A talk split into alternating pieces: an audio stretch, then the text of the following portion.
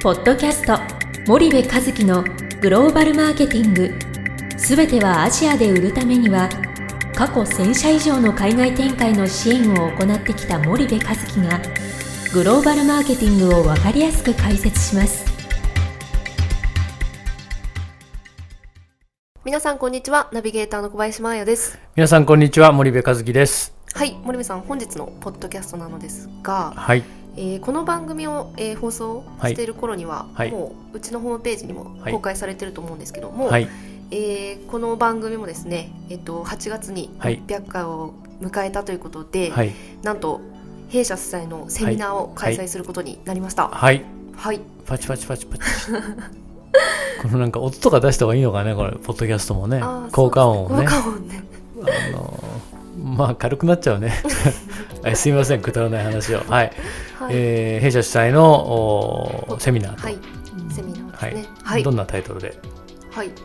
えーまあ、ポッドキャスト600回記念セミナーということで、はい。開催するのですが、はい。まずちょっと開催概要についはい。て説明させていただきます。はい。えっ、と開催日時が、えー今年2019年の11月27日水曜日うん。ですね。で、お時間が13時半からはい。17時はい。ですね。で、場所が、えー東京国際フォーラムはい。の、えー7階の G701 の会場で、はい。はい、開催いたします。はい。はい。で、えー、と今回の内容なんですけども、はい。えーは3部構成になっておりまして、で第1部が、えーまあ、ひ去年に引き続きですね、はい。えー、とお呼びしております明治大学経営学部教授、はい。大石義弘先生に、大石先生ね、はい。7人目の孫が生まれて今上機嫌の大石先生を呼んではい。あのお話をね、はい、基調講演を、うん、しまあのしていただきますと、はい、していただきます。はい。でタイトルなのですが、えーブランド価値経営とチャンネルうんということで、うん。はいお話しいただきます。うん。で内容に関しましてちょっとご説明させていただきますはい、と、お願いします。はいえー日本企業は品質管理と効率的生産においてはうん。未だ競争力を有している、はい。しかしながらマーケティングやブランドについては欧米先進企業に遅れを取っておりこれらを克服することが急務である、うん。うん。はい本講演では日本企業のブランドポジションを確認した後ブランド価値経営に取り組んでいる事例を紹介する、うん。それを通してインターブランディングからエクスターナルブランディングの重要性を導出し、えーチャンネルがブランディングに貢献する論理を説明する、えー最後に急速に近代化が進む。ミャンマーの流通を外化し、えー日本企業がそこにおいていかなるチャンネル戦略を取るべきか示唆する。うん。ということでうん。す。そうだね、はい、あの大石先生にはねこのポッドキャスト番組も100回おきに必ず出ていただいていて、はいで必ず毎年記念セミナーをやらせてもらっててもう、はいあのまあ、グローバルマーケティングの第第一人者だからねもうはい。大石先生しかいないんだけども、はい。そんなあの大石先生を呼んで、はい。今年は非常に面白いよね。でいつもなんか一部に大石先生の基調講演入れて、は二部で僕と大石先生とナビゲーターに東を、あのあれして、はい。えっと討論と Q&A みたいなことやってたんだけども、今回3部構成にして2部でちょっと僕がお話をさせてもらう予定なんだよね。で今収録をしているう今日現在は、えっと、まだ何を話すか決まっていないんだけども、この放送を聞いているうまあ時には、はい。皆さんが聞いている時には、えっと、弊社のホームページでもうすでに、えっと、プログラムが出てると思うので、はい。えっとまあ、大石先生のはさっき小林が説明したような話で、僕のところはねあのまあ、アジア新興国市場でこう商品を販売していく。これは B2C、B2B 問わずね。あ、はい。今回のターゲットというか、はい。対象になるう人セミナーのね、これ製造業さんです、はい。で B2C も B2B も両方加味した内容でやっていこうと思ってますので、えっとちょっと僕は B2C が専門なんじゃないかっていう印象があのついついてるかもしれないですけど、はい。まあ B2B もあの、うんうん今回はターゲットなのではい。B2C、B2B 両方ですとうん。製造業ですと、はい。でねえっとそのそうそうさっき言い忘れたんだけど、はい。一応この東京国際フォーラム100人ぐらい収容できるんだけどはい。なんか僕3人きつきつ座って参加してもらうのは本当に申し訳ないので、はい。2名掛けにしようと思ってるのね。だからね60人ぐらいで切っちゃおうと思っています、はい。でなんか堅苦しいところで狭くなって聞いてもらうの本当僕だったら嫌だから、はい。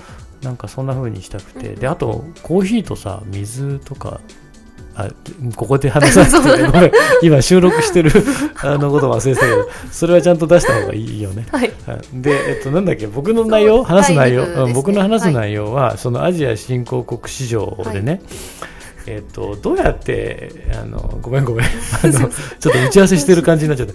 どうやって日本企業がまあそのいいわゆる成功してししていけばいいのかっていうかその日本企業が最も不得意としていることどうやったらそのアジア新興国戦略ってあの各社こう進進化できるのと。はい。その成功できるのっていうそんなお話をしたくて。はいで僕もこれターゲティングと 4P だと思ってるんですね。はい。だからそのターゲティングと 4P のお話からプレイスのチャンネル。はい。で強固な販売チャンネルを構築するための三原則みたいな、そんなお話を少し30分ぐらいさせてもらって、やっぱり日本企業の参入戦略とか再参入戦略見てると、はい最も重要なねマーケティングをなんかこう難しく考える必要ってもうなくて非常にシンプルに考えると、物を売るっていうことにおいてねはい。一番重要なのって何を誰にいくらでどう売るかって話じゃないですか、はでそれをフレームワーク化して体系化したものがターゲティングと 4P なんですよね。うんうん。でそのことをもう一回ちょっと再認識をしてもらうために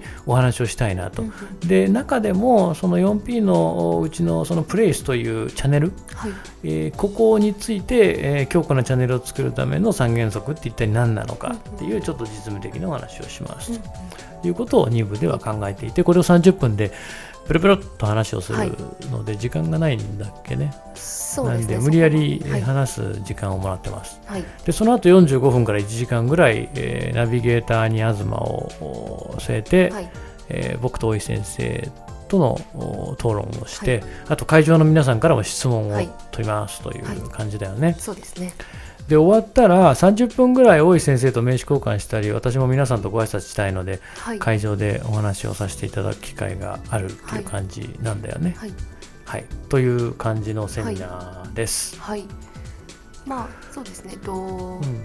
弊社ホームページにも、うん。えっと、募集のねうん。あの URL を掲載いたしますので、うん。まあ、そちらからぜひお申し込みいただければと思います、で一応抽選になるんだよね。そうですね。ちょっと人数が今回うん。限られてるうん。ので、でこの放送の何週間か前から募集をしてるので、はい。この放送の時にまあ放送を聞いた人放送を聞いていきなり満員御礼ってなってたらあれだから、そのな何席かはポッドキャスト用に確保しといた方がいいね。そうですね。あの大丈夫です。席は用意しておきますんで、はい。多分小林がします。はいはい、はいじゃあそんな感じですかね。はいぜひ皆さん会場でお会いできればと思いますんでよろしくお願いいたします。はい、よろしくお願いいたします。はいじゃあ本日はここまでにいたします。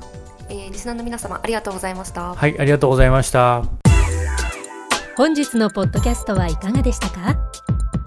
番組では森部和樹へのご質問をお待ちしております皆様からのご質問は番組を通じ匿名でお答えさせていただきます podcast アットマーク spydergrp.com ポッドキャストアットマークスパイダー grp.com までたくさんのご質問をお待ちしております。それではまた次回お目にかかりましょう。ポッドキャスト森部和樹のグローバルマーケティング。この番組はスパイダーイニシアティブ株式会社の提供によりお送りいたしました。